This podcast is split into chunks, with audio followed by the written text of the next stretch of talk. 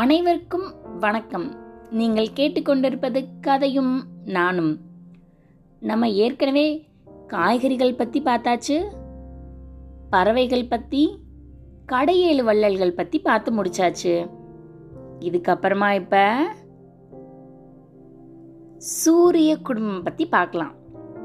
இதுக்கு முன்னாடி சொன்னதெல்லாம் பார்க்கலன்னா நீங்கள் சீக்கிரமாக போய் கேட்டுட்டு வந்துருங்க.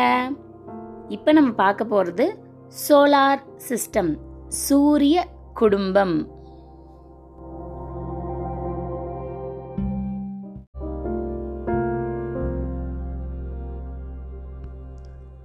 குழந்தைங்களா இப்போ நீங்க வேற வேற அளவுல இருக்க வேற வேற நிறத்துல இருக்க ஒன்பது பந்துகள் எடுத்துக்கோங்க.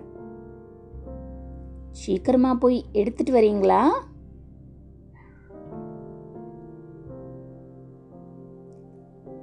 எடுத்தாச்சா?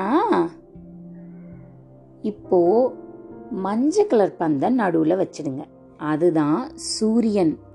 எப்பவுமே நெருப்போட எரிஞ்சுக்கிட்டே இருக்கிற கோல் எப்பவுமே எரிஞ்சிட்டு தான் இருக்கும் அது.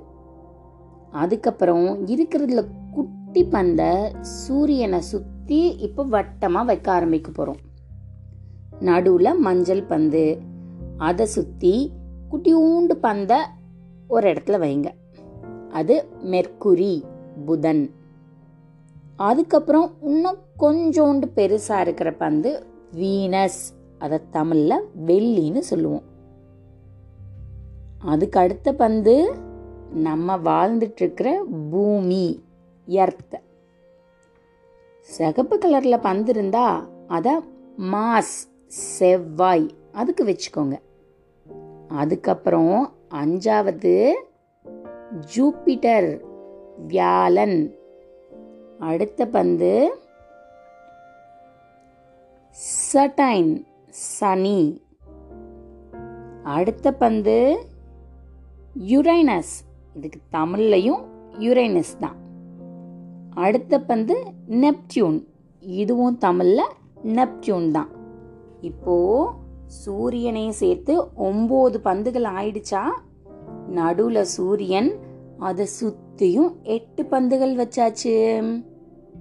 இப்ப நம்ம எந்த பந்துல இருக்கோம்? பூமியில இருக்கோம்ல. உங்ககிட்ட நீல நிற பந்து இருந்தா அந்த பூமிக்கு உபயோகப்படுத்திக்கோங்க. இப்போ ஓரளவு எப்படி இருக்கு அப்படின்னு உங்களுக்கு ஒரு ஐடியா கிடைச்சிருக்கோம்ல. நடுவில் சூரியனும் அதை சுற்றி எட்டு கோள்கள் எட்டு பந்துகள் வச்சிருக்கீங்களா? நீங்க உங்களோட கற்பனை திறனை பயன்படுத்தி கண்ணை மூடிட்டு இதை நினைச்சு பார்த்தாலும் சரி ஒன்னொன்னுக்கும் தனித்தனியா அதோட சிறப்பு அம்சங்களை பத்தி நம்ம வர வாரங்கள்ல பார்க்கலாம்.